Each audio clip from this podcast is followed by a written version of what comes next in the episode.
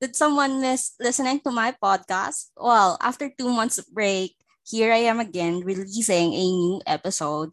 And this one, Matt and I talk about how writings affect our lives throughout our academic years. Remember one of the most prestige writing competitions, PressCon as we call it. If you have PressCon writing experience, please take a look and listen to this one. Enjoy and listen well.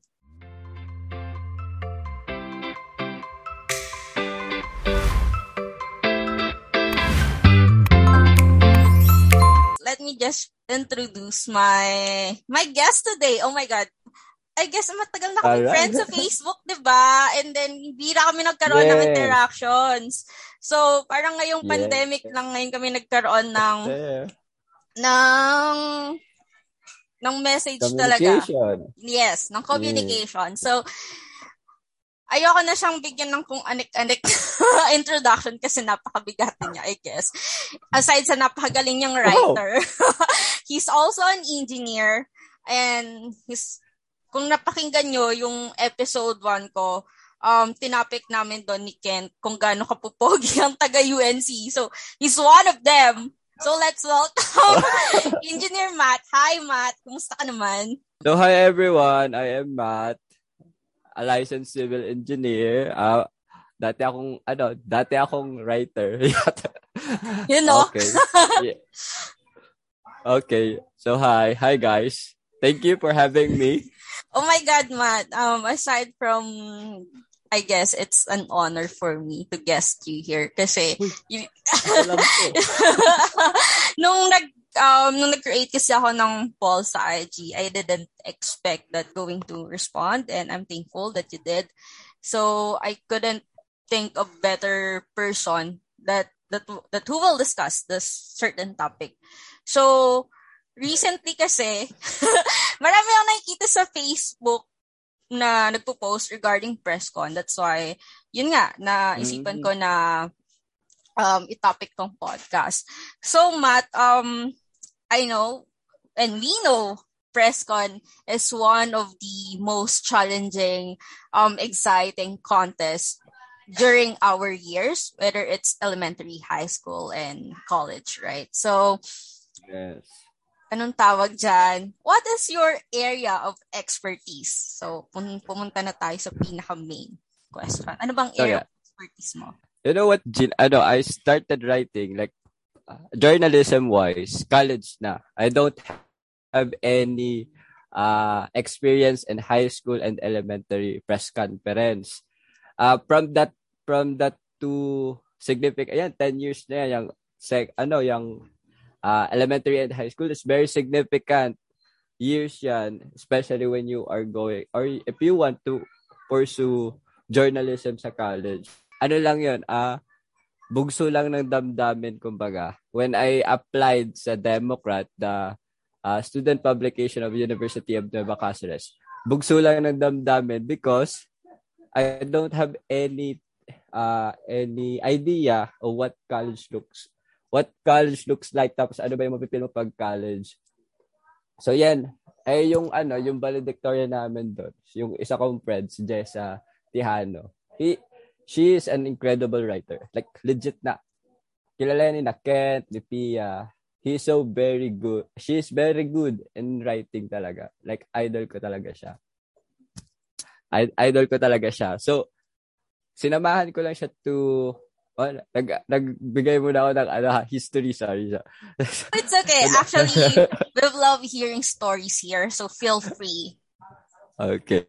So, yan. Going back. So, sinamahan ko lang si Jessa as a friend and as, as since pareho ko ng alma mater, ano, kumbaga, I encourage her to uh, apply and exam for the Democrat apprenticeship exam that time. Tapos, during the day ng examination, nahugot niya ako na mag-exam din for the writing for the writing. So sabi ko, oh sige, write write write write na. Sulat-sulat na ng ano exam. Then by the afternoon dapat may interview. Supposedly, di na dapat ako mag-a-attend for the interview. Kasi sabi ko nga, I don't think na makakapasok din ako and all and blah blah blah. So yun. However, since peer pressure, uh, nahugot din ako ni Jessa to take out uh, to to attend the interview. Then luckily, I I passed the apprenticeship exam. So from there, uh, you know what? Uh, tawag dyan, the very good thing about it is hindi talaga siya planned. And I really know my ability that time na I am not a writer. Like, pwede akong quizzer. Sige, magaling tayo sa math. I-quiz nyo ako. Gawin nyo akong quizzer. But I have this fear about writing paragraphs na possible. Uh, yes, I can write good single paragraph but I cannot make them uh, work for each other. Yun ang pinaka tawag yung pinaka-hate ko or pinaka-fear ko that time. pinaka-fear ko that time na maging coherent yung isang uh, write-up. However, luckily nakapasok na nga sa Democrat. Syempre, the self-doubt is here. like, like I don't belong here. Like, mga, like since first year ako, then first time ko mag maging part ng uh, student publication, like very very first time. So the self-doubt is he, there, here, here and there. Tapos every time na gagawa ako ng uh, output, I always second guessing kung isasubmit ko or hindi, mga ganong bagay. Then, after that, uh, naintindihan ko na kung paano magsulat, blah, blah, blah. Then, na-encourage din ako ng mga senior ko sa Democrat. Uh, they told me kung paano, paano siya, uh, pa, actually, nung pinanghihinaan na ako ng loob, sinabi nila na ranking pala yung nakapasok. Like, yung pinost oh, nila. Nice. Pinost nila. Yeah, ranking. And, luckily, third place ako. Iba rin. Magaling talaga siya, oh. So from that point, kumbaga na ano na encourage, nagkaroon na ako na konting confidence naman in writing from that. So yan, uh, years come by, I specialize uh, wow, specialized. I specialize in writing editorial, uh, opinion, and sports. So sports, sports ang pinakamahirap para sa akin since one, I'm not athletic like any other boys there out there. I'm not so athletic, so hindi ako gan kagaling. Uh, editorial and opinion is very close to my heart since these two uh, made me feel na it's uh, I'm a good writer. Itong dalawang to, opinion and uh, editorial. Uh, so, yun yung naging specialized ko throughout the five years stay in the oh, Democrats. Nice. Five years. Yes. All all of my college years is for the Democrats. That's why I'm so I'm very involved with the publication. Mm-hmm. Uh, kasi, ano lang, uh, the Democrat lang yung, mm-hmm. aside from academics, is the other reason why I go to school. Yes, yun lang. So if I don't have Democrat at all, I don't know what happened to me. Uh, That's nice. Yes. I feeling ko nga, ano din eh, the Democrat is the one who uh, make me mulat sa realidad. Yeah. So Democrat oh. is, yes. Shout out Democrat, official publication of University of Nueva Cáceres. And yeah, I guess um maganda rin na na-involve na-involve ka sa school paper during college kasi nung nasa UNC ako, 'di ba? Napagkwentuhan natin natin through chat. 2012 that time, parang may nag-announce noon kasi sa UNC pagkatanda ko nung through bulletin sila nag-announce. Sabi may yes, yes, yes. may ano daw, may sa may ano daw diyan, may audition for school paper. And that time kasi yung alam mo yon yung journalism heart ko, talagang gustong gusto pa. Kasi ewan ko, ba't hindi ako nag-apply. Katulad mo, may self-doubt din. Kasi sabi mm. nga sa tall girl, wow, I quote. Oh, I it. Ang pinaka, tagalugin ko na lang, kasi may most ng mga listeners natin is Filipino. Um, ang pinaka biggest bully mo raw is yung sarili mo, is yung naririnig mo sa sa ano sa utak mo yun yung pinaka biggest bully ever. So, ayun nga, going back, hindi ako nag-audition at all kasi natakot, natatakot ako. Fear of unknown, kumbaga. But unlike you, I started um I started writing since grade 4. Um wow. 'Di ba kasi yung pag elementary, merong formal team na tinatawag. Yes. doon ako, doon nagsimula. And then, I started com- competing um grade 5. Feature writing naman ako. Filipino. Oh, nice.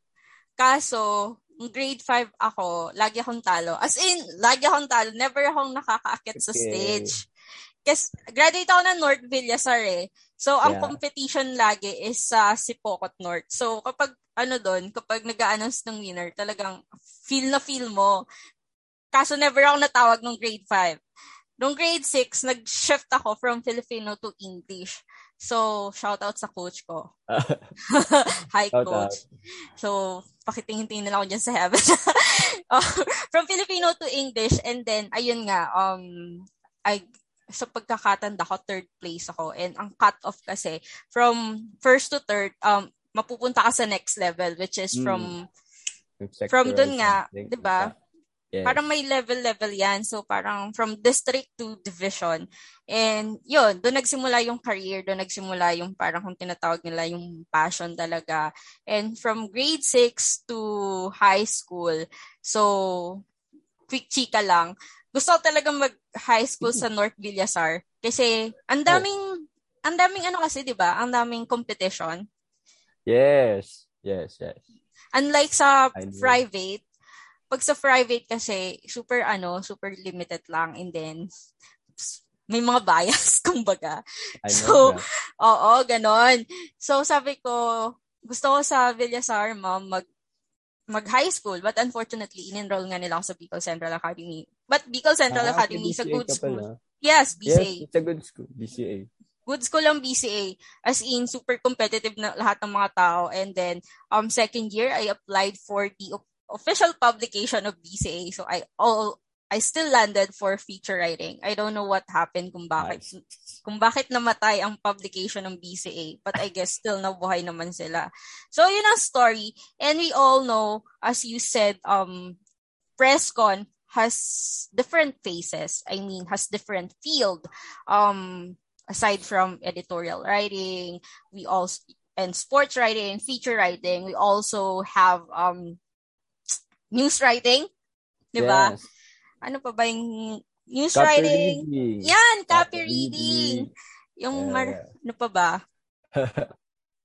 yes, copy reading. May bago yung ba SciTech, Science and Tech Writing. I think wow. yun siya. O meron nice. na siya ba bago ata ako mag-graduate high school, meron na siyang science and tech. Para siyang feature writing, pero It's all about science. Nice. Ang galing. And ano nung panahon namin, ang copy reading yung ano, yung pinaka underrated kung tawagin, like hindi yeah. sila masyadong appreciate it. Pero you know what? Ngayon ko lang sila nare-realize kasi grabe yung pagka-keen into details nila pala. Kasi dati nung elementary ako, ay, yun ang ginagawa nila. Yung parang nagdo-drawing-drawing. Yung, yung something symbol. May symbol kasi sila, di ba? Uh, Sabi, Actually, ay, ano eh, mm. yung copy reading sa ang notion ko dati sa copy reading, para lang siyang quiz. Kasi mas spot ka lang na mistakes and all. Eh, yun pala hindi. Like, there's symbols na ginagamit, proper symbols, bago siya. Eh, ar- alam ko by, per copy reading, by point system din, point ata, pag nagka-copyright ka. Yeah. Mm-mm. And na, na-experience ko na lang mag-copyright nung nasa Democrat ako, mag, pag naging editor kasi dapat you check every single article. Eh. So, yun. Doon ko na-realize kung gaano kahirap mag-copy read and damn. Yeah, exactly. Mahirap talaga mag-copy read aside sa mga marami kang um you need to study those symbols na gagamitin. Mm, Kailangan yung mata mo rin talagang mabilis sa pag-caught ng yun nga, ng mga maling grammar, ng maling if that one is need to be capitalized or not, 'di ba? May mga ganyang mga ganyang scenario na dap And ngayon ko lang na-realize din, ang copy reading ang pinaka-applicable sa real world. Like, yes. legit. 'Di ba? So, shout out ko sa mga copy reader dyan. So, Matt, yeah. na-mention na yes. natin kung ano yung expertise mo. And nabigyan mo kami ng quick um overview kung paano mo na-discover yung love in writing mo. But can you please um educate us or can you please tell us more paano mo na-discover yung passion mo in writing? Um, na-discover mo rin ba siya noon? I mean, nagkaroon ka ba ng konting glimpse during your elementary, high school, or nung college lang talaga? Ah, uh, okay. I think high school at some point gusto ko na magsulat. Uh, however, hindi talaga tayo uh, pinalad na mapili mag maging oh. writer or something. Oh, Siguro na, kahit high school, I think nabigyan ako ng chance fourth year high school because shout out kay mom. no yan? na, parang yung kasi may kasabay atang may kas, may kasabay yun na quiz like math quiz ata if I'm not mistaken. Then the original writer for uh, news writing uh, Filipino is a math quizzer also. So, pinapili yung student. Pinili ni student yung quiz. So, naghanap sila ng pwedeng pumalit. Ako yung napalit. Uh, ano yun, news writing Filipino. Uh, last minute preparation and all. Pero sabi ko, since I want I want to write na talaga that time. Ah, uh, sinubukan ko din. Unfortunately, syempre, uh, last minute last minute prep, uh, first chance, tatalo, automatic talo, like legit talo. Pero di ko naman ano, di ko naman siya uh, dinamdam masyado kasi I know na kung I have more preparation siguro, kaya kakayanin ko na. Kaso yun, hindi na, hindi nga, wala. Siyempre, fourth year ka na, you have no other chance. Yeah. So, so after noon, I think, tapos na, like, legit, ma- wala na, wala na other chance. Then when I enrolled to UNC, uh, nabigyan ako chance to be part of the Democrat. Then from then, uh, ginus, parang gusto ko na siya dati. Like, parang na, na-rekindle lang yung ano, yung, yung kagustuhan na magsulat. Kaya, by that time, uh, inaral ko talaga, pinursige ko na matuto. Especially, I don't have any experience mm-hmm. to rely on. Mm-hmm. One time, one time medyo ano, like, yung, te- di ba 10 kami apprentice no first year? Yeah. Mm-mm. Then, at some point sa office, nag, ano, nag-sharing, sharing ng mga past experiences and all. Tapos, syempre, si Jessa, the pre- my friend. Syempre, mm-hmm. yun, si, si Jessa, feature writing Filipino, second place sa division or first place, I don't oh, know, basta. Nice. As in, naka, nakarating yun ng regional. Like, wow mamaw talaga kasi yun. Mamaw, mamaw yun sa pagsulat. So, yan. Kwento-kwento sila ng mga experience nila. May mga nakapag-division, regional, and all. And the only thing I can share is, ano, last minute po, ako nag, uh, I re- represent, uh, uh, I join uh, News Writing Filipino last minute, then talo. Yun lang. Yun, yun lang. At that, that sharing moment, ano, Like legit, legit na dinadamdam ko na but wala kasi Uh-oh. ako experience from mm-hmm. from high school and elementary. But I don't have the chance. May mga hinanakit pa sa mga dating, ano, may hinanakit sa mga dating coach. Pero Uh-oh. yan, talaga, do, I, medyo na pity ako sa sarili ko na, na I don't have anything to share. Kaya sabi ko, kakaririn ko talaga yung pagiging writer sa college. Uh, regardless kung gaano kahirap, uh, kakomplikado ng schedule, I will take time to discover and rekindle my passion in writing.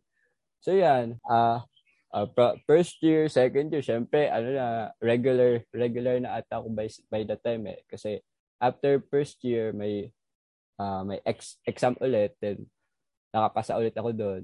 Nung ano, regular na ako, tinutukan ko na yung writing na hindi actually since wala nga tayo experience I I need to try every every uh every every phase oh, every oh, oh every phase like from teacher news uh editorial devcom opinion sport siguro third year third year ko lang na-discover yung love ko sa sports. Tang no, sports yan. sports yan, athletic yarn. That's nice. Ba, yeah. So yeah. Third year kasi uh, I think third year ba ako? Basta I, third year ako ata naging ano, naging editor ng sports for the Democrat. And very hesitant ako that time because I know like I have two co- two ano two friends na mas magaling talaga sa akin magsulat ng sports. However, by the time ng selection, absent sila. So since tatlo lang ata kami na nagsusulat ng sports, wala, no choice kundi ay ibigay sa akin yung ano, yung pagiging editor. So either third year ako o fourth year, basta yan. Uh, so yun, editor na ako ng uh, sports that time. Uh, sa ang sabi sa akin nung uh, outgoing EIC namin, kaya ko, kaya kaya kaya mo 'yan, ang gawin mo lang since sabi ko sabi ko talaga ah uh, hindi ko po porte yung sports. Like hindi po ako sporty at all. so, so saan ko kukunin yung ano, yung maangas? yung maangas sa salitaan sa sports. Mm-hmm. Sabi niya, sabi sa akin ni Kuya Jun that time, uh, si Kuya Jun is the outgoing e- EIC. Sabi niya, mm-hmm. uh, Uh, sports sports talaga kasi ang important niya. Sabi niya sa akin, no, one piece of advice na binigay niya sa akin na very helpful. Kahit ako, sinasabi ko to once when I have chance to talk to uh, other uh, young journalists. Wow, young. Mm, wow. mm, other aspirants. Sabi niya sa akin, if you are in doubt, try to uh, cut out sports articles sa mga newspaper. Then, pag-aralan mo yung pattern and all. So, so from that time, ginawa ginawa ko yun sa sports, then eventually ginawa ko sa sa news, sa editor editorial, then yan dalawa lang. Teacher kasi medyo ano eh, komplikado. Basta news and editorial. Ginawa ko siya. Uh, mm-hmm. Pinag-aralan ko yung pattern. Kaya sabi ko, uh, sometimes yung writing hindi naman talaga pagalingan sa uh, vocabulary, yeah. grammar, and all. It's exactly. all about how you attack the thoughts na kung paano mo i-convey yung thoughts mo in a very effective way. So it's a yeah. more of ano. Kaya sabi ko, hindi nalalayo sa pag-memorize ng mga formulas and all. So, so kumbaga, hanapin mo lang yung pattern na magiging suitable sa iyo. Sabi nga, sabi nga nung ano nung uh, ni Kuya Jubin, EIC din namin siya sa Democrat nag-start na nag-start siya magsulat by copying others uh others way of writing. So, yun, ginawa ko din yun. Kung ano yung pinaka uh, kaya kong gayahin kung paano isusulat, yung mga paragraph, yung mga news and pictures and all. Ginagaya ko lang yung format nila. Then my thoughts, syempre, yun yung original. Yeah. Yun yung exactly. maganda. Mm-hmm. Kaya uh, ano pa, ano ba yung question? kung paano mo, well, nasagot mo naman, kung paano mo na, um, kung paano mo na-discover yung love mo for ah, right. Oo. So, okay. ayun. So, so yun. Uh, tapos yung love ko kasi sa sports is a love-hate love-hate relationship talaga eh. Kasi I'm very aware na hindi ako sporty. So, sa, kaya one time, pag kanya, pag tinatanong ko ako kung anong sports ko, like, mga, ano, mga, yeah. Mga Anong talk, sports talk, mo, talk. Matt? Anong ah, sports ganun. ko? Ang sinasagot ko, sports writing. nice answer. Witty. Nice answer, no? May mga ganun bagay. Pero yan, yung love-hate, yung sports talaga kasi yung nag, uh, feeling ko siya may pinaka may malaking cha- uh, opportunity na ibinigay sa akin in improving my writing skills. From pag, from being the editor from the coverage of intramurals. Yun, ano, very proud akong like yes. uh, co-head or mm-hmm. uh, ng mga ano ng mga tawag diyan uh, intramurals coverage ng UNC. Uh, yeah. Yan, proud ako diyan. Like kunin niyo na lahat sa akin, wag lang. like I have the, ano, kumbaga kasi ano siya eh, legacy, legacy na ipinasa sa akin na na, na continue ko na naipasa ko din sa mga, mga uh, uh, current, Sumunod sa'yo. ano ngayon, current, sports yes, writer. yung mga current writer ngayon ng The Democrat. Kaya, yan, sports writing ang may pinaka opportunity. Siguro, the sports writing is the one who keeps me from uh, doing right, the writing stuff. Feeling ko siya yung pinaka ano. Kasi, very love hate. pinagpaguran ko. Pinagpaguran. And mm-hmm. Yes. Eh, at tawag dyan, kasi yung editorial and opinion, writing ko, more on ano siya eh, sa competition. Pero mm-hmm. yung sports writing, on and off the competition, I am the sports writer. So, yeah. yan. Kay sports writer ako, nag, nag-continue or nag-prosper as a writer. Yeah. Well, that's nice. and just to summarize mga just to summarize of what you have said, sabi mo nga ang um, pagsusulat hindi naman it's not all about grammar, vocabulary. Mm-hmm. Um it's all about um kung paano mo aatakin and I agree with you. Um PS sabihin natin at some point, hindi at some point, um most of the time, of course, grammar is very um it's very important, it's very essential. Yeah. But sabi nga niyan, you don't need to, anong tawag dyan? You don't need to use highfalutin words, lalo kung hindi naman appropriate, as long as um, solid yung thoughts, um, super okay yung idea, super well connected yung ng mga paragraphs, um, I guess, it's good na.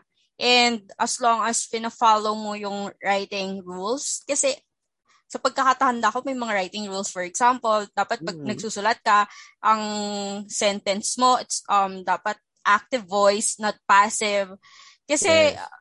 minsan may mga may mga ibang writers na kapag feeling nila, pag mahaba yung sentence nila, feeling nila mas okay yon 'Di ba?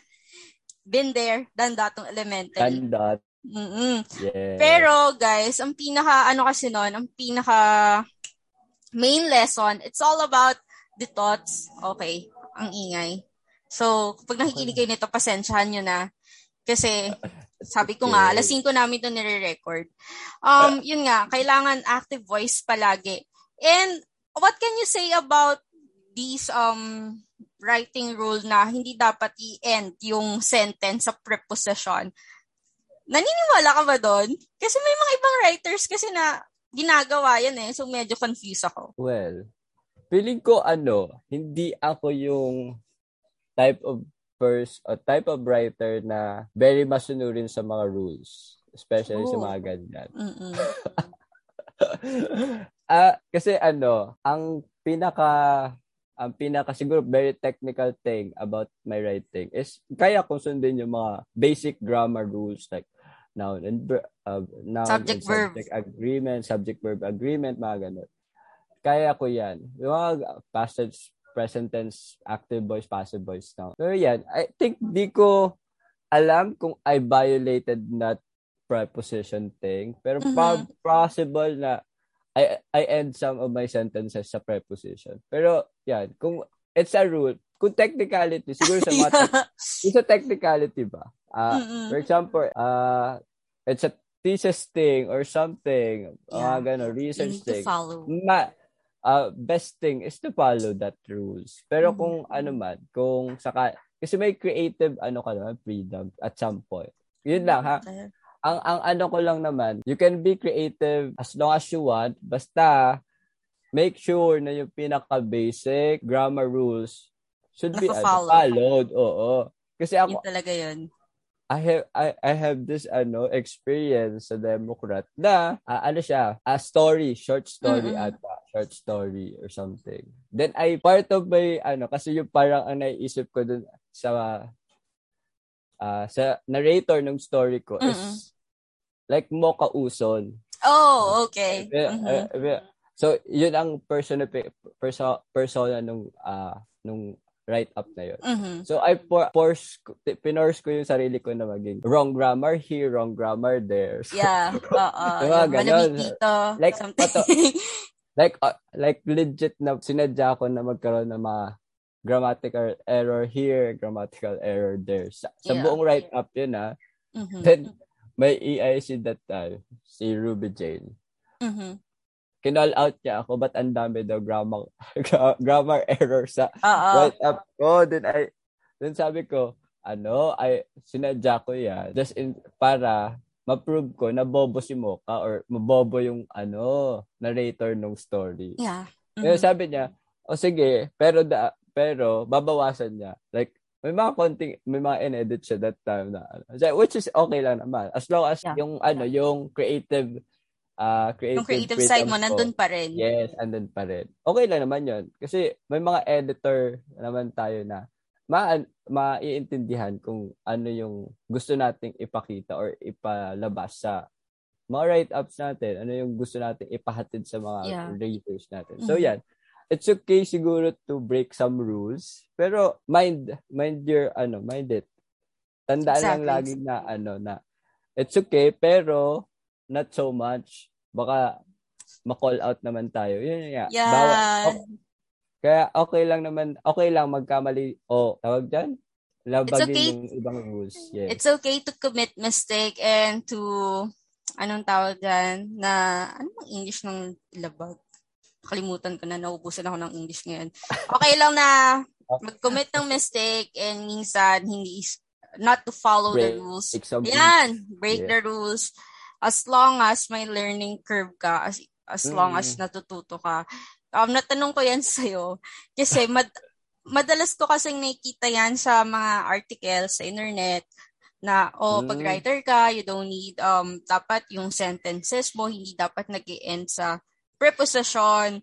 Lalo na kay Sheldon, kung fan ka ng The Big Bang Theory, na-mention yan uh, doon na you don't need to, I mean, hindi mo need, hindi mo need the end sa preposition, yung sentence mo, sabi doon ni Sheldon. Kasi parang sabi niya kay Penny, parang ang tanga mo naman, ini-end mo yung sentence mo sa preposition at some point. Merong ganong, merong ganong okay. scenario doon sa The Big Bang Theory. So guys, manood kayo. Maganda The Big Bang Theory, nakakatalino. Yeah.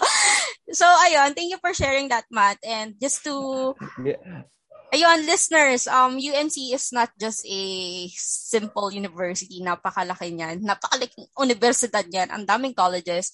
And sabi nga ni Matt, um, facilitate niya, I mean, nagko-coverage siya ng intramurals. And knowing that, na nagko-coverage siya ng intramural, intramural, so big salute. Kasi ang intramural sa UNC, kala mo UAAP. Like, wow. diba? Yeah tayo magsinungaling so, it's a week ko long, it's a week ko long coverage. Kaya, yeah. And Matt came from College of Engineering and Architect architecture. So it's the home of the champions. It, it is dubbed as a home of the champions. So ayun. May bias ka ba minsan? Joke. Actually, I have. Especially pag coverage ng intrap. Ako, mm-hmm. as ahead, uh, as, as, sabi, lagi ko sila sabihan ang mga uh, Democrat na, you can cheer, blah, blah, blah. Yeah. uh, be, ano, absolutely, don't be biased sa mga laro, sa mga games, sa mga. Pero, what, eh, ako, ano, as, siguro, at some point, naging fanatic na din ako ng sports. Yeah. So, yun. so, every time I see good game, lagi ako nag-cheer. Mm-hmm. Lagi ako pinapagalitan. For example, may mga uh, kasama akong staff na uh, first year, second year yeah. pa lang. Kahit sa akin, usually ako, ako ang unang nagbe-break ng rule na don't cheer to anyone. Dapat wala tayo. ako lagi nag oh, ako lagi nag ako lagi nagbe-break ng uh, rule na yan. Pero yeah, mm-hmm. it's a it's a good thing naman. So, so us- y- mm-hmm. sorry. So yeah. Ah, so yun. Yun, yun lang naman. Uh, mm-hmm. So you okay. mean, as a sports writer in the university, um, you don't need to cheer on something particular group. For example, on EA department, kunyari, pag may basketball, bawal ka mag-cheer for your department since nagko-coverage ka. Yun yung ano, yun yung thought. yun yung pinaka-thought ng ano rule ah, that that rule is para lang sa amin. Para kunyari para maiwasan yung ad, para maiwasan yung iringan ng mga mm, syempre okay. galing kami sa iba't ibang department eh. Mm-hmm. Syempre, minsan nagyayabangan naka, mga taga-EA, syempre mayayabang sa mga ganyang bagay. Pero kaya yan, kumbaga we have this rule na bawal dapat. Pero hindi namin maiwasan because syempre mga fan din kami ng kada department namin. So okay lang naman kung mag-cheer. Pero, kumbaga, sometimes it's an inside joke na lang na huwag kayo mag-cheer. Eh, especially sa Democrat that time, pinakamarami, EA and CBA. Eh, yes. yan pa naman, yan mm-hmm. pa naman yung rival sa uh, sa intramural. So, Oo, wala, wala, wala, wala kayong magagawa. Mag-cheer at mag-cheer kami sa bawat department namin. Pero yan, as long as nagagampanan siguro yung coverage ng maayos, wala naman problema. It's a very it's a very good thing nga. So, yun nga, thank you for sharing that, Matt. And um, during the first part of this podcast recording, you mentioned that the word apprentice. So, let's talk about um the process. I mean, the processes on how to get on how to get on that position. I mean, on that um editor editor thing. So, of course, first you audition for that role, um, may pa-quiz. But can you please elaborate? I mean, can you please educate us further so that the, uh, I mean, so that the aspiring writers um, can know the process and can prepare for these um for this upcoming event of their lives. Okay. Oh, so, yeah, tanong. so, uh, so if anyone uh, from UNC na nakikinig ng podcast natin. So, uh, Dyan, yes. So, the Democrat is conducting, I think, every July, kung di ako nagkaka, kung di pa nila binabago, every July na apprenticeship exam, it is Sibol. Ang title ng exam is Sibol. Uh, so, in the exam, you have, by, sa time namin na, uh-huh. kasi hindi ko na alam ngayon, sa time namin, we have three essays ata o two essays na kailangan gawin, then interview. Yun lang. Kasi pag apprenticeship exam, especially nung panahon namin, ayaw, hindi pa kami uh, hinahati-hati per uh-huh. per section like news, hindi pa. Ano pa lang, general essays. Like essay lang, dalawa o tatlong essay ata yung nice. gagawin namin for morning. Then interview naman by the afternoon. So nung na, So yan, once you pass the apprenticeship exam, you have the chance to stay in the publication for a year. Then after after a year, uh may ano ulit by examination for regular, pagiging regular staff. So, depende yung number of uh, apprenticeship na mag-move forward as regular staff sa mga atis kuya na gagraduate ng pub. So kami lang oh, okay. yung apprentice yung apprentice siya lang yung magpipil dun sa ma babakanting pwesto. Yun yung ano namin dati. So yan, after that since nas reg- after that regular stop ka na, you have the uh, opportunity to or the right to vote for the next uh editorial board. So oh, okay. compare sa compare sa other school ata, kami ang kasi sa iba, alam, especially sa UP, ang editorial board nila is examination. Mm-hmm. Sa amin naman is election. O kumbaga selection and election. So yan, kapag regular staff ka na, pwede ka na mag-vote kung sino yung sa tingin mo pwedeng maging EIC or pwede ka din ma-nominate for that position. So, yun, yun yung magiging chance mo pag, pag regular staff ka na. Kapag naging editor ka naman, naging section editor ka, Ah, uh, yan. Ano yun, depende din yun sa bo- sa vote and sa voting and yun sa selection every every year kami nagpapalit eh. Every year din ang election. So ah uh, pagka naging na-select ka or na-elect ka as section editor, you will handle that specific section. For example, features, sports, uh, mm-hmm. news and uh, yan, yan yan tatlong yan yung tatlong main ano main main section namin for the Democrat.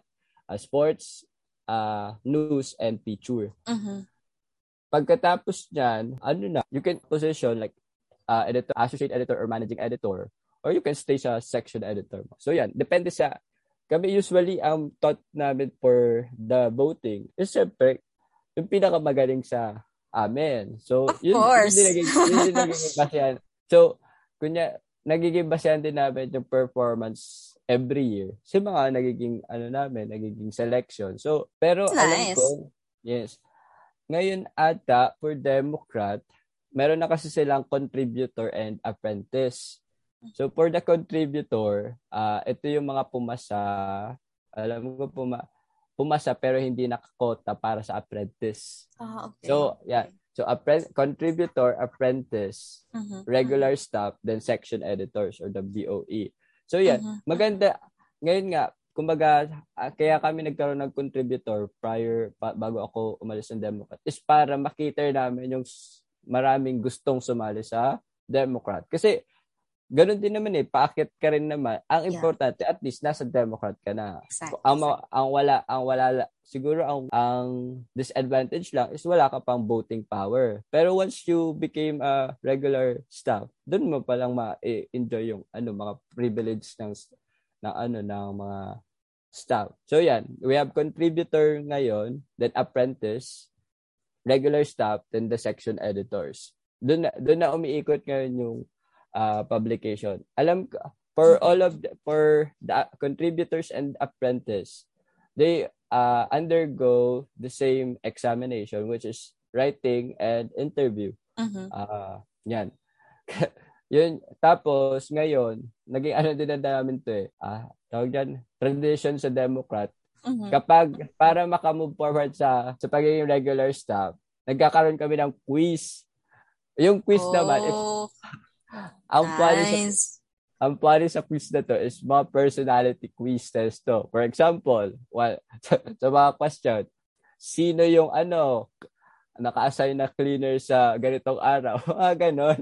Mga ganong personality quiz para ma, para na na nagigauge din namin as, uh, as editors na ay sino yung ano mas uh, attentive sa pangangailangan. Kasi kumbaga just like any other organization, mm-hmm. uh, Democrat is a family also. So, yep.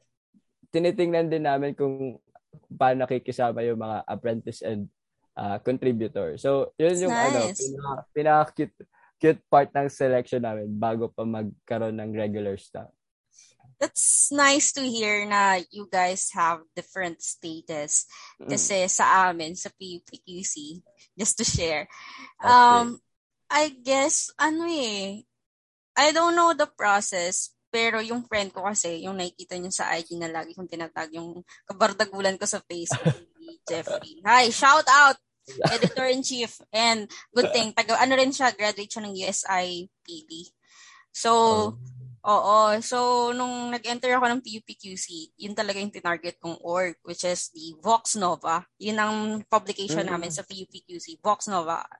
Nakalimutan yung ko kung anong ibig sabihin ng Vox Nova. Basta something, voice of the people ata. Voice. That's noise. So, Basta sabi voice ko, Mm-mm. Tapos sabi ko sa kanya, sasali ako ng publication something. So, nag-usap kami through because ko, gusto, gusto man mag-valley dyan. Tapos sabi niya, mag-audition ka, something like that. So, sabi ko, paano ba ang ano nyo, ang audition nyo sa Vox? So, sabi niya, magsusulat ka, of course. Sabi ko, yeah, of course, magsusulat ka. Kasi nga, di ba, writing yan. ano ba, Jeff? Sabi ko ganyan sa kanya, something ganon. Pero super simple lang kasi ng ano eh, ng, I don't know if it's just the kasi outlet kami ng main eh. I don't know kung may ano siya, kung may bearing siya sa process. Kasi super dali. Super dali pong makapasok sa PUPQC publication, which is the Vox Nova. However, kahit super madali, um, of course, rigid pa rin yung training kasi lahat ng nakakapasok dyan, yun talagang best of the best ng PUPQC writers. And wala kaming mga sa pagkakatanda ko, sabi ni Jeff, wala yung mga selection-selection. And I don't know kung bakit siya naging EIC. I guess naging EIC siya kasi magaling siya. But during the term of Jeffrey, ayan, Jeffrey, lagi kitang pinipraise, mag-guest ka na sa podcast ko. Super active ng school paper namin. Like, hindi siya tenga. Super ramdam mo siya mm. sa sa school. Maraming mga pamphlets na binibigay. Kapag merong um, meeting the avance, pag SC, eh, alam mo naman ang PUP, yes. ang PUP, kapag SC election, super loud. So I guess that's one of the biggest wow. coverages na kailangan i-cover ng isang mm. publication talaga. Yes. 'Di ba? Aside from I... intramurals. Because, you know, knowing PUP, of course, again, it's all about hmm, bosses ng bayan, whatsoever. Exactly. And I'm glad that that I witnessed those during um, Jeffrey's time kasi after noon, hindi ko na naramdaman yung publication namin. Although, um, on my end, during 2016, sabi ko, sana pala sumali ako, sana hinap ng hinaan ng loob. Pero yun nga, less stress kasi Hindi ko need magsulat na magsulat. But on disadvantages nun kasi, um, hindi ko na-exercise again yung writing skills ko. Parang, mm-hmm. parang humina. So, yun lang, share ko lang. So, okay lang. shout out, PUPQC. Mahal ko kayo. so, Matt, um, nasabi mo na nga, na-share mo na yung experience mo. So, lalakasan ko ang boses ko kasi may tumatahol na naman sa likod ko. Ilang awards ang na-receive mo? Oh, no. Wait. Let me count. Parang ang dami. Uh, joke lang. So, I individual award ko lang naman is, I think five for my five years of stay. I think Marami five. na yun. Siguro. Pero, may, may isang, may mga, may mga tao tatlo agad sa isang press ko, no? So, I think that's too little. so, I think, kailan ba ako na, na unang, unang panalo ko is... Yes, ang dami. Ang dami niyang Hindi, awards. Limot ko na nga eh. Basta nanalo ako, first time ko manalo, editorial writing, ah, uh, naging, nag-fourth place pa ako doon. I really don't know how, pero nag-fourth place. So, yun. Yun yung unang, ano, naging ticket ko for the Luzon-wide, the national level. Yeah. Kasi unang, unang sabak ko, sa RTSBC mm-hmm. sa press con. Siyempre, first time and all. Yeah, like, nice. Natalo ako. It's okay Ulit. ba? Mm-mm. Ulit. So yan, sabi ko, parang hindi talaga, hindi talaga tayo pinapalad ah. Tapos nung second time naman, since alam ko na kung paano matalo, sabi ko, go lang. Kung anong, kung magka-award, salamat. Kung hindi, hindi, try ulit next year. Haba pa, limang taon naman ang tagal ko sa college. So yan, nung nanalo ako nung nanalo ako for ano for the second time for editorial natuwa ako ng sobra kasi Palawan yung national. So, nice. so sabi ko blessing! Kasi first time Palawan. Oh. kahit matalo ka na sa national nakapagpalawan ka na at least diba? Ano na yun? Travel uh, all, all expense travel na yun ng ano eh. Sagot naman kasi ng ano ng publication yung travel eh So, Mars, yun, dapat lang no ang mahal-mahal ng tuition nyo. I know. so yun na nga. So that's my first time I first time I won a medal. Medal ba o certificate? Basta yan. Uh, top 5 kasi yung napupunta na uh, national. Compare sa elementary high school na top 3 lang ata. So yun. So luckily sa top naka top 5 na pang-apat ako. So yan that's the first time I won an, an individual award. Mm-hmm. Tapos noon, uh, sumunod doon, the next year, panalo ako ng dalawa, dalawang award. One for sports, kasi ano, kinakarir ko na sports. Pero pang sampu ako noon. Kumbaga, that time kasi, magagaling talaga kasi mga, uh, feeling ko, uh, ano sa, ano kasi sa sports eh, may mga, may mga schools talaga na pangmalakasan. Yeah, exactly. Especially, uh, uh, Naga Collegian, uh, the NCF. Oy, oo. BU, mga ganon, mga ganon, mga ganong level. Eh ako, baguhan lang ako noon. Tapos, pinag-aaralan ko pa lang. Sila talaga, as in, mga Lodi. Discuss, mga ganon. So, yan. First time kong manalo sa sports and tuwang-tuwa na ako nung 10th place. Sabi ko, ay, kaya pwede pala, pwede, pwede, kaya pwede pala, pwede pala akong ma- ma-commend for ano, for sports For writing. writing. Yes. Diba? Panis. Mag-fit ka na sa engineering. Journalism ka na lang. Sarat. Naisip ko yan, pero parang hindi ko kaya. alongside with that 10th place, I won, nakakaya, para tayo nagbubuka. Nag, It's uh, okay. hindi, okay lang yon Kung narinig along... mo yung episode 1, nag-aanon kami doon, nagbubuhatan ng bangkunikid. Okay lang yan. Alongside with that, ano, with that 10 place kasi, is, uh, saan na yun? kasi pinotes ko sa Instagram. At, a first place.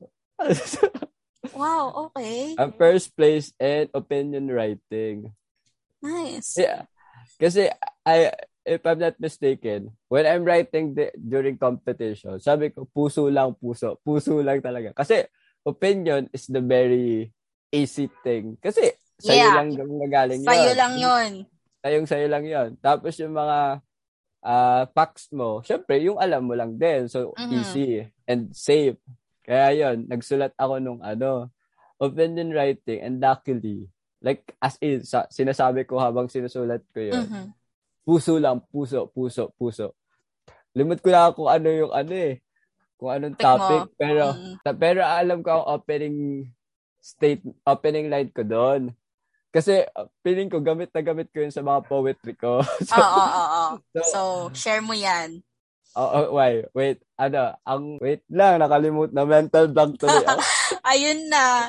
And, um, sa mga listeners na hindi familiar sa press con, sa hindi kasi siya typical paragraph. Minsan, hmm. kasi may atake talaga siya. Hindi siya yung three three paragraph lang na parang opening, body, conclusion. Yes. 'Di ba? Sa feature writing ang tanda ko parang may opening statement ka na, mag, na dapat magka-catch ng mga mag, magka-catch ng mata ng mga judges Like, oh, okay, para magpatuloy. Kasi kung wala, parang clickbait siya at some point. Kasi kung hindi panalo ang clickbait mo at sa unang tingin, hindi ka talaga nila papansinin. Nevertheless, kung yung judges na yun, ang mahilig magbasa at kikilatisin yung body. Eh, hindi naman to law school na, okay, kailangan natin ng facts. Kailangan nating i-digest to. Hindi naman po yun ganon. So, hindi naman yun ganon. ba? Kailangan flowery words kapag nasa press con ka. Ganon. Exactly. Kaya yun, kaya ako siguro nanalo ng opinion writing ng first place because of like puso talaga, like legit puso. I think the first ang first line ko nun is uh, narinig ko ata to kay Juan Begal that time. Mm-hmm. Yung imagine your audience naked. Oo. Parang twist ko lang yon tapos sabi ko, ano, imagine your audience naked para hindi ka bahal. Yung parang ano, sabi ko, lahat naman tayo nakahubad. Yun yung oh, first line ko sa limit ko pa ng topic. Yun yung basta, yun, basta yeah. yun yung una, yun yung una, that, that's the first line. Sabi ko, lahat naman tayo nakahubad. Period. Tapos, blah, blah, blah, blah, blah, blah, puso, puso, puso. Oo. First place. that's nice. And that's national level? Ah, that's regional level. Oh. Mm-hmm. That's my second ticket for the national. Wow. With the, nung national naman kasi, I think Baguio na. Yes, Baguio. Baguio naman. Baguio yung second national ko. Hindi na, pag ako kasi, ma- masaya na ako sa hanggang regional eh. Wa- Oo, super achievement kasi, na nun ah. Yung mga naka, mga taga Calabarzon, mga taga Region 3, Yes. Yun ang mga, yun, yun ang parang, Magagaling din. Para ang mga kukunin talaga, mga journalism talaga ang course. Oo. so, pag ako nakalagpas na ng regional, hayahin na. Uh, experience na lang ba yung uh, national. So, okay lang. Kasi alam, alam ko ano eh. One thing na kaya, actually, may konti naman, kasi may pride din eh. Kasi once you yeah. uh, awarded first place sa regional. Siyempre, yung mga kasama mo, yung top 5 kayo. Medyo oh, syempre, nakikita mo naman yung sarili mo na, shit, ako ang top, ah, shit, ako ang first place. So, may konting pride. Kaya by the time na nagbabagyo, iniisip ko noon na gusto ko pa rin maka, maka-place. Kaso na mental, na mental blank ako sa topic which is te- teenage pregnancy which is very kung iisipin common mo, common yeah, very common like kung you do your readings prior on, you can write mm. uh, incredible yes. opinion. However, hindi nga nangyari. So, it's okay. Give chance to others. Mga ganong palubag loob sa sarili. Yes. Sige, give chance to others. First place naman ako nung nakaraan. Sila hmm. naman. Sila naman. Ganong... So, yun. Eme. Uh, ano pa ba? So, yun. Yun yung second, yun yung third award ko. Then my last award is... ang dami mong award. Ikaw na. Oh, hindi. Ano, na, ano lang naman yun eh. Year, yearly, yearly. Yearly. Then my, oh, my final year as writer na. Basta na, naging sixth place din ako sa sports writing. Wow. Yun, yun lang, yun. Yun na lang natatandaan ko. Yun, sixth place sa sport. Eh, sabi ko, munti ka na makapasok sa top 5. Pero from wow. 10 to 6, ay, isip ko na, from 10 to 6, it's a big leap Meaning, nag-graduate na yung mga kalaban ko. Kaya may yeah. chance na, may chance na for me. May space na for mm-hmm. Pero yan, kaya lang siya very memorable sa akin kasi kumbaga that's my ano my my resibo na I do my uh, I grow up from or may progress ako from the very beginning. Yeah, so, exactly. kaya very, very treasure din sa akin yung mga certificates, Mhm. yung mga medals na yan. Kasi, from from zero experience to five years experience, feeling ko mas mahal ko pa yung ano eh, yung writing ko kaysa sa, kaysa sa engineering ko eh. Diba? And considering that you are you are I mean considering during those days you were an engineering student so it has um it has a gap from numbers to to letters. So it's oo nga, sabi mo nga, it's a big achievement. It's not just about the experience but the learning oppor- the learning Yeah. opportunity and of course, maraming curveball na binigay sa iyo ang pan- mga panahon na yan and you overcome I mean you overcome it and Yes. that's the biggest takeaway. I mean, biggest takeaways of yours, I guess, on your end, di ba? Di ba? Ang galing. And kasi, kung, I mean, considering na pumasok ka sa presscon, um, presscon, yes, sa presscon na competition during your college, it's a big ano na sa akin. For me kasi parang bigatin na kapag mga college kasi hindi naman na lang yan mga elementary, high school level ng pag-ride Mm-mm. um, it's not just about na parang ang gaganda na ng mga construction ng mga sentences niyan, super aware na sila sa subject verb agreement, sa mga technique, kung paano papagandahin, yung pagkakat, sabi ko nga, yung unang phrases kapag nagsusulat ka, it must be the clickbait sa mga mata ng judges and I know na they um though you guys um super well constructed na noon compare sa elementary and high school. And ako kasi yung ano ko lang nung elementary, marami akong experience, lagi akong nananalo and just like you, tinitreasure ko yung mga certificates and it brings joy um of course to myself and to the school. So parang oh, okay nanalo ako. Parang bragging bragging Yes. rights din at some point.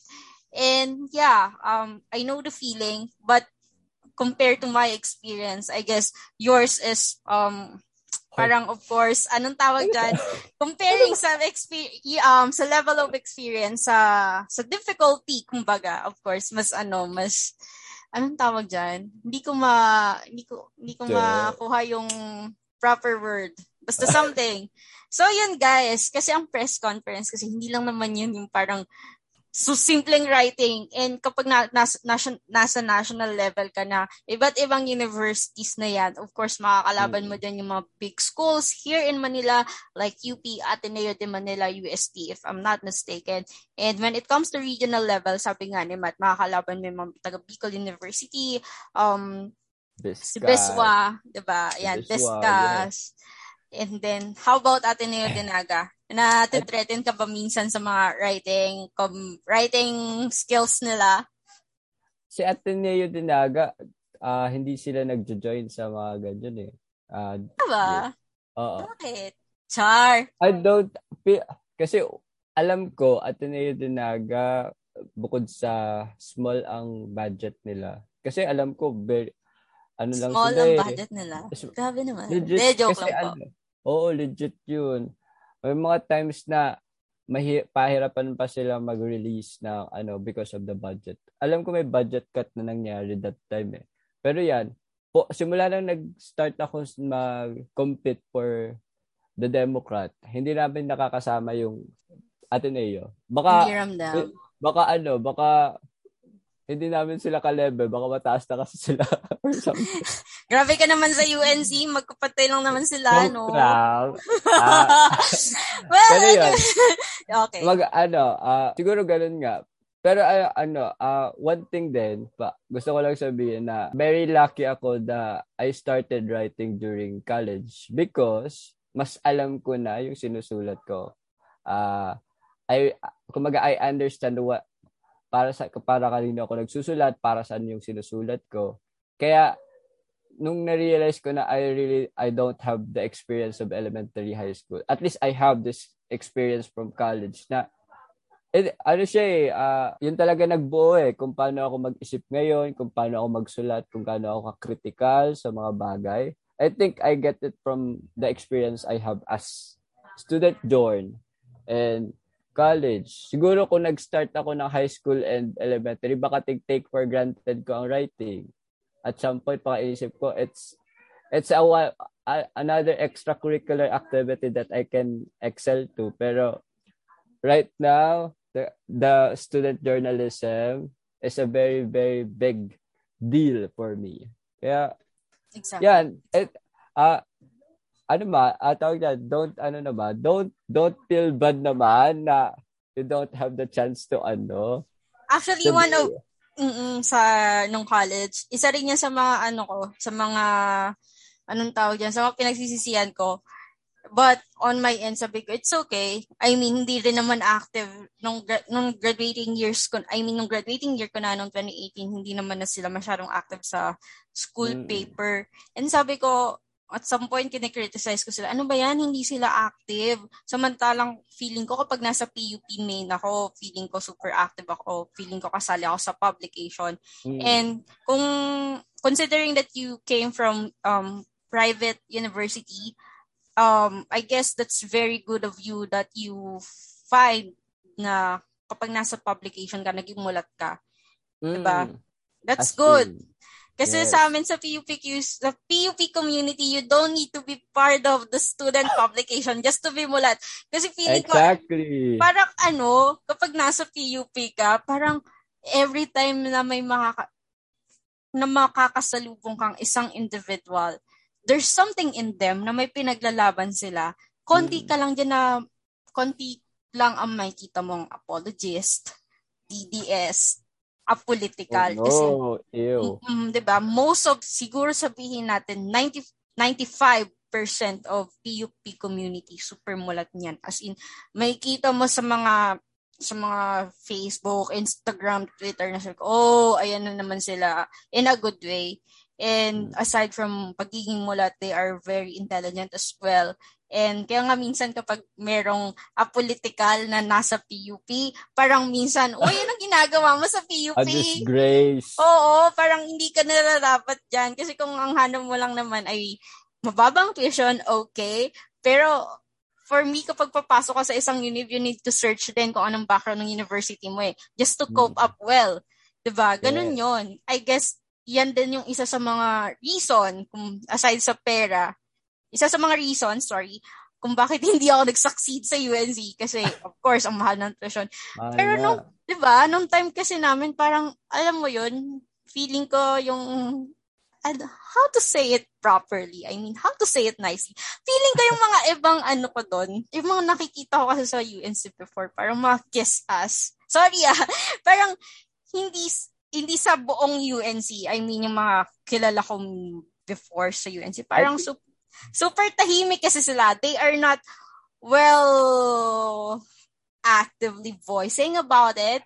And so parang dati sabi ko, parang timing naman nila sa mga social issues. And then 'di ba sa first year college kasi merong um subject doon about history. So parang ako lang yung aside sa mga matatalino kong classmate, ako lang yung kudanan ko. Sabi ko, ah, okay, parang, sige.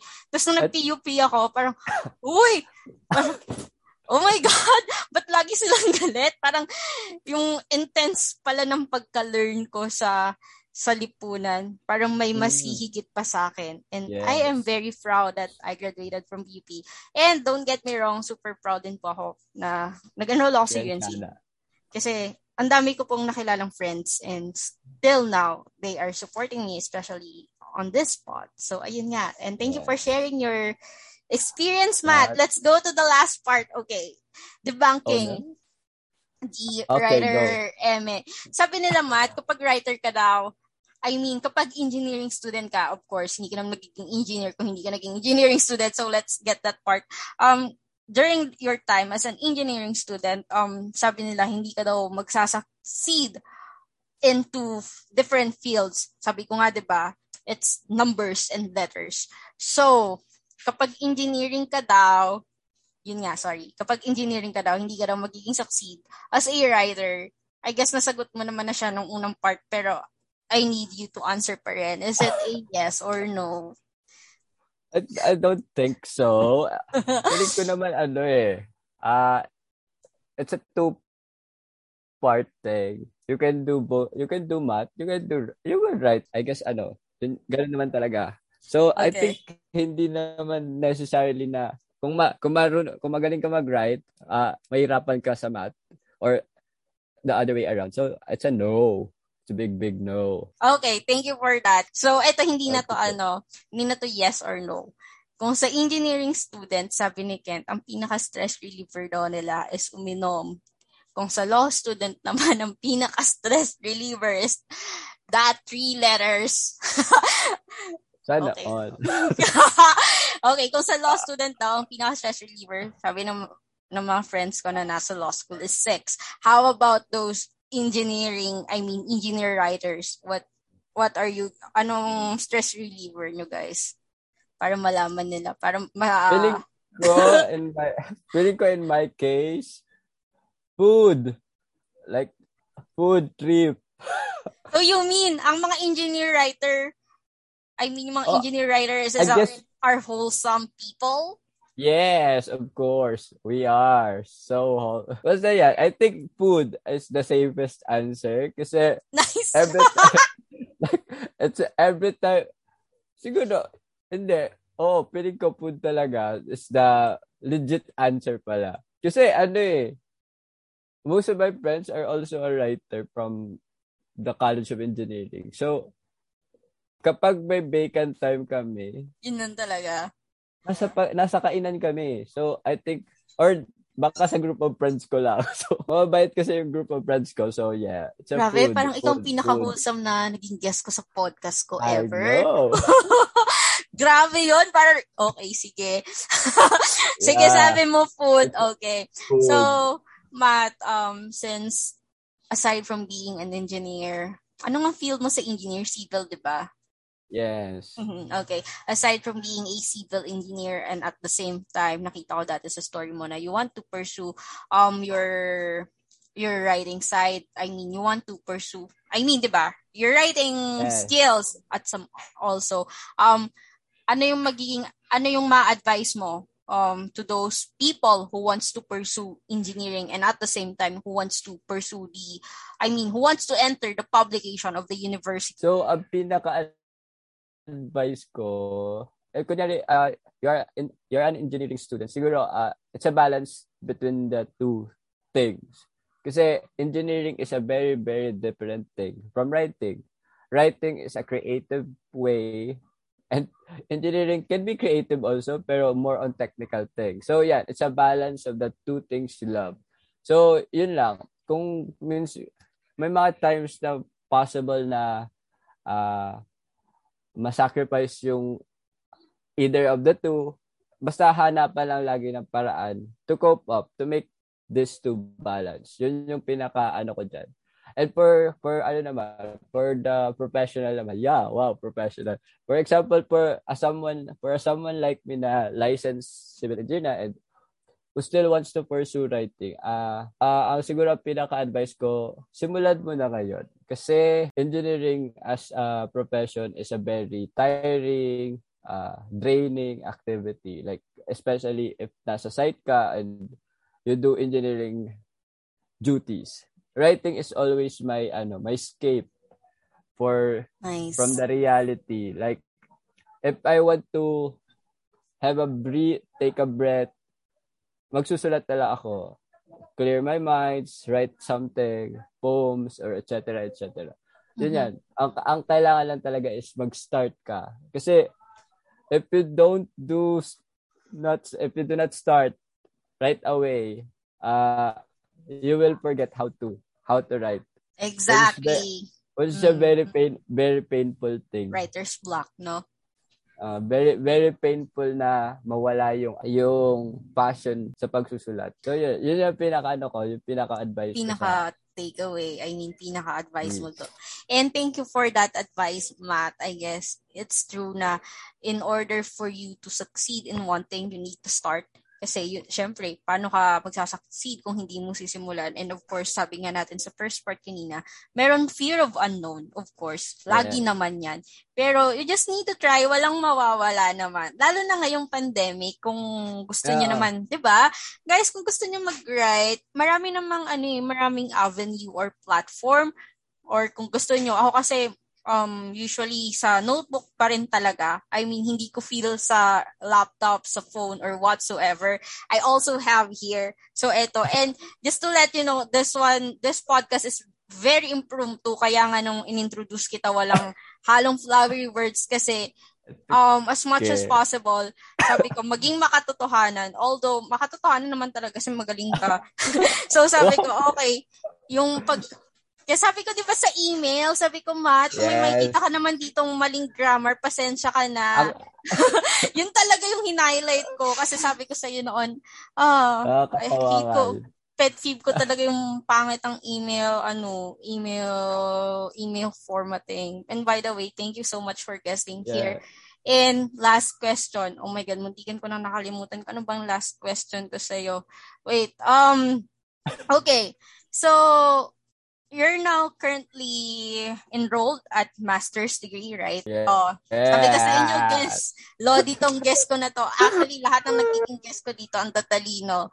It's either mag-graduate ng engineering, psychology, nasa law school, ito naman ngayon nasa master's degree, tapos engineer, tapos nag-write. Pero ang pinaka-ultimate na tanong since today is February, I mean, love month. Oh, Single ba? Single ba si Engineer Matt? Yeah, unfortunately. Walang kwa si uh, Jowa. Walang kwa si Jowa. Wala. Mm, wala. It's okay. Wala. wala siguro. Wala, wala, wala pa siguro. Oh, I, I don't know. Maybe. Maybe. Maybe. I don't know. Well, I guess Pero career yan, muna ano talaga. Muna, no? ah, career, career muna and writing stuff. So sad. Oy, hindi ano ah, hindi naman sad kapag single. Pero yeah, at some point, medyo at malungkot kasi. Sa mga gaya mong wholesome feeling ko, sige, okay lang. Oy, lahat po mm, tayo mm, wholesome actually, dito.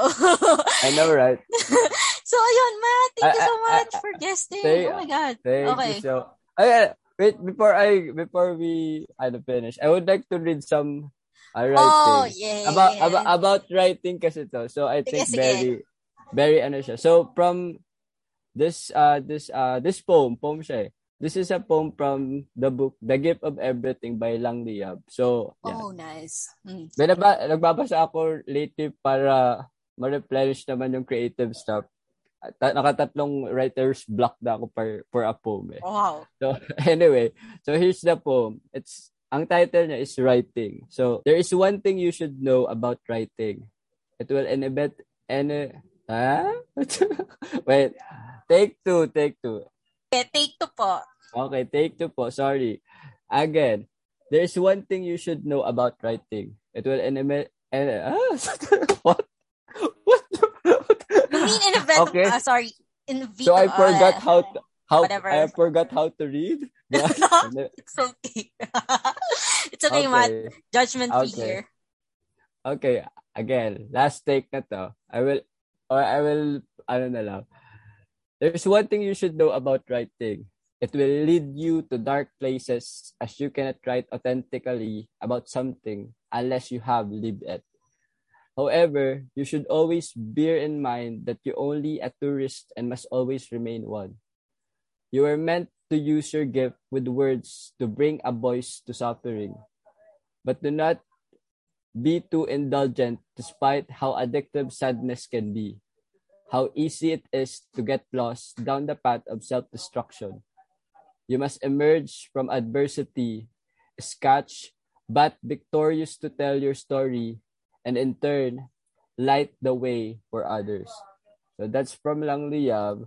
So, very striking siya kasi sabi ko nga, writing is escape for me when especially when I'm in the dark places. But sometimes writing can be also the dark place that you want to escape from. So yeah. Nice. So, Thank yun. you for sharing that poem. Sorry, uh, poem. Pamba, poem. Pam, pamba, pambawi na lang sa mga ano, sa mga sa mga Kaya para at least I end that end the podcast with a bag. so, yeah, of course you do. Kahit naman sa first part, Matt, ano ba? So, eto, mapapakinggan to ng mga listeners ko, especially nung mga pat, uh, patrons na tinatawag. Patron.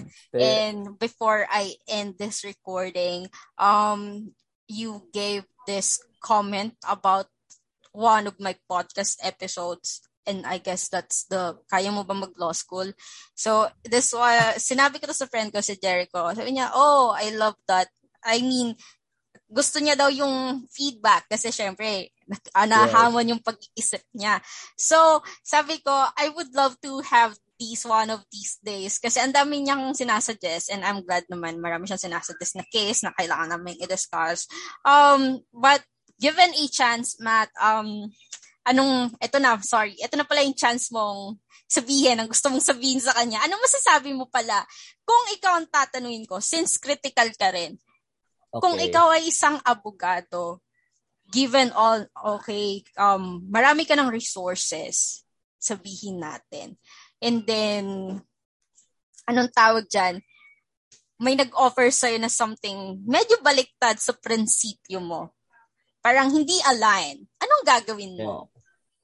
Ako ano, I will stand with my uh with my opinion about it. It's a big no. Prinsipyo yun. Yes, I I know na as a lawyer, you can uh you can take anyone or depend anyone uh, kahit pa yan guilty or not guilty or anything. Pero hindi, ano lang siya, isang tao lang yan eh. Wa, wa, ano yung, ano, ano yung meron sa kanya na hindi mo kayang gawin for the good person. Kumbaga, yung taong nag, bibi, nag, uh, nag-o-offer sa'yo na may ta- taliwa sa prinsipyo mo, isa lang yan. There's so many people around out there na may same prinsipyo na mas kailangan mo ng tulong you have the you have the platform, you have the resources. Why bother for a one person with very very uh tawag dyan, wrong uh in, wrong perspective about ano especially Harry wow Minention niya na talaga. like okay, si, si Harry like Roque si, talaga yon. Si Harry Roque is like kung ina after all of the ano after nakilala, all ano ba like imagine ah, nakilala siya as human rights lawyer because of those various uh, victims na nirepresent niya. Mm-hmm. Yun, na- nabigyan niya ng chance eh. Kaya siya nakilala dahil sa kanila. Tapos at ngayon, after all, nasa ano ka, nasa position and everything. Fuck! Why? Anong ginagawa Kaya, mo? Anong ginagawa mo after all? there's so many ano, there's so many ano deserving people na pwede ano, lo, na pwede mong pagser- pagserbisyohan. Well, exactly.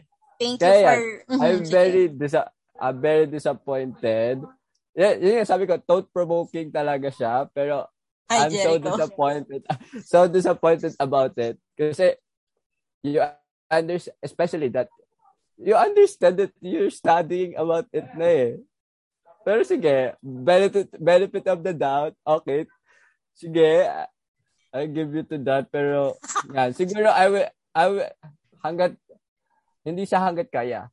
Kumaga, kaya kong i-unahin yung prinsipyo ko para kung, pa, kung, kung, kung ano man yung ano, counterpart niya, kung pera man niya sa uh, uh, power or anything, kaya kong unahin yung prinsipyo ko over that. Like, it matters to me the most. Of course, it's principle of your life. And thank you wala for sharing your answer.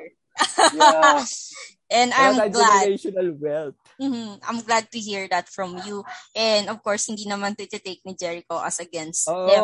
Since ko naman good person siya. So of yeah. course, sa, yes, he the, is. Well, kasi sabi niya nga, eh, yung ano, yung, kaya din ako tuwang-tuwa, kaya ako na-disappoint kasi maganda yung story niya. Like, Nakaka, yeah. ano na, kung paano, kung paano niya uh, nilalaban yung law school niya. So, I, yeah. I proud ako sa ganong tao. Mm-hmm. Well, maybe one of these days, after kong mag-guess yung mga nasa lineup ko, feeling ko, I need to guess the two of you regarding that matter. Since being a writer is, syempre, need sa lipunan. Maraming na maraming nalilabel na journalist ngayon na bias. And of course, yeah. kailangan din natin ng lawyers sa bansang to. I mean, um, good lawyers sa bansang to. So I would love to have you guys one of these days I sa April. I mean March of course. March katapusan ng March or April. So thank you so much for sharing your thoughts about it. Of course mapapakinggan to ni Jericho and matutuwa na naman yon kasi syempre as a lawyer gustong gusto I mean as a oh, law student gustong gusto niya yung mga ganyang level ng konfrontasyon. So, hi Jericho, shout out. Hello, so, hello na lang ho. Matt, again, thank you so much. So, uh, would you like you so to much. promote your IG kung gusto ka nilang i-follow? Do you have any um blog, I mean, B-O, B-L-O-G website, blog, blog website? Uh, okay, promote. Uh, okay, I, I think I will promote talag the family business. Uh, so, we have a family business here in Naga. Nice, it's called yeah. Yeah. It's called Cliventure. It is located in uh, Grandmaster Mall near UNC. Eh, you can find it also in social media. Ano ang pangalan ng ating business? Wait. Sige. Uh, it's Papalo ko. Cliventure Gift and Souvenir. Yan. So, uh, in Facebook and Instagram, it is Cliventure Gift and Souvenir. So, yeah. It's a family business uh, owned, operated, founded wow. by my by my by my sisters and brothers. So yeah, ano lang nice. ako, ah uh, taga-palakpak lang sa kanila. So they are so good kasi. So yun lang siguro yung eh, ano ko, I don't want my personal uh, social media. Very be, ano tayo. To be broadcast here on podcast. Uh, uh, yun well, na lang kasi mm-hmm. yun. Uh, visit our page, Clevenger Gift and Souvenir in Facebook and Instagram. Yun po. Nice. You Thank Actually, you. finalo ko na. And, okay, guys, um, again, please follow Matt, um, I mean, Matt's uh, fam business. You can find it on Instagram and Facebook. So you can, um, you can see that, um, links on my show notes. So yeah, and thank you guys for listening. And thank I hope you so thank you so much again, Matt and listeners. I hope you find this episode meaningful to those aspiring writers, engineers, or whatsoever. If you are vocal in our nation about what's happening, I guess this one is perfect for you. And if you are, if you are a Bicola, a Bicolano or Bicolana and you want to pursue the UNC dream, this one is really perfect, perfect for you. so guys, thank you so much for mm. listening. And again, see you on the next episode. Bye. Thank you. Thank you so much for listening to this episode. And if you like the pod, please share and tag us on Instagram. And again, this is Jean, your host, and see you on the next one. Bye.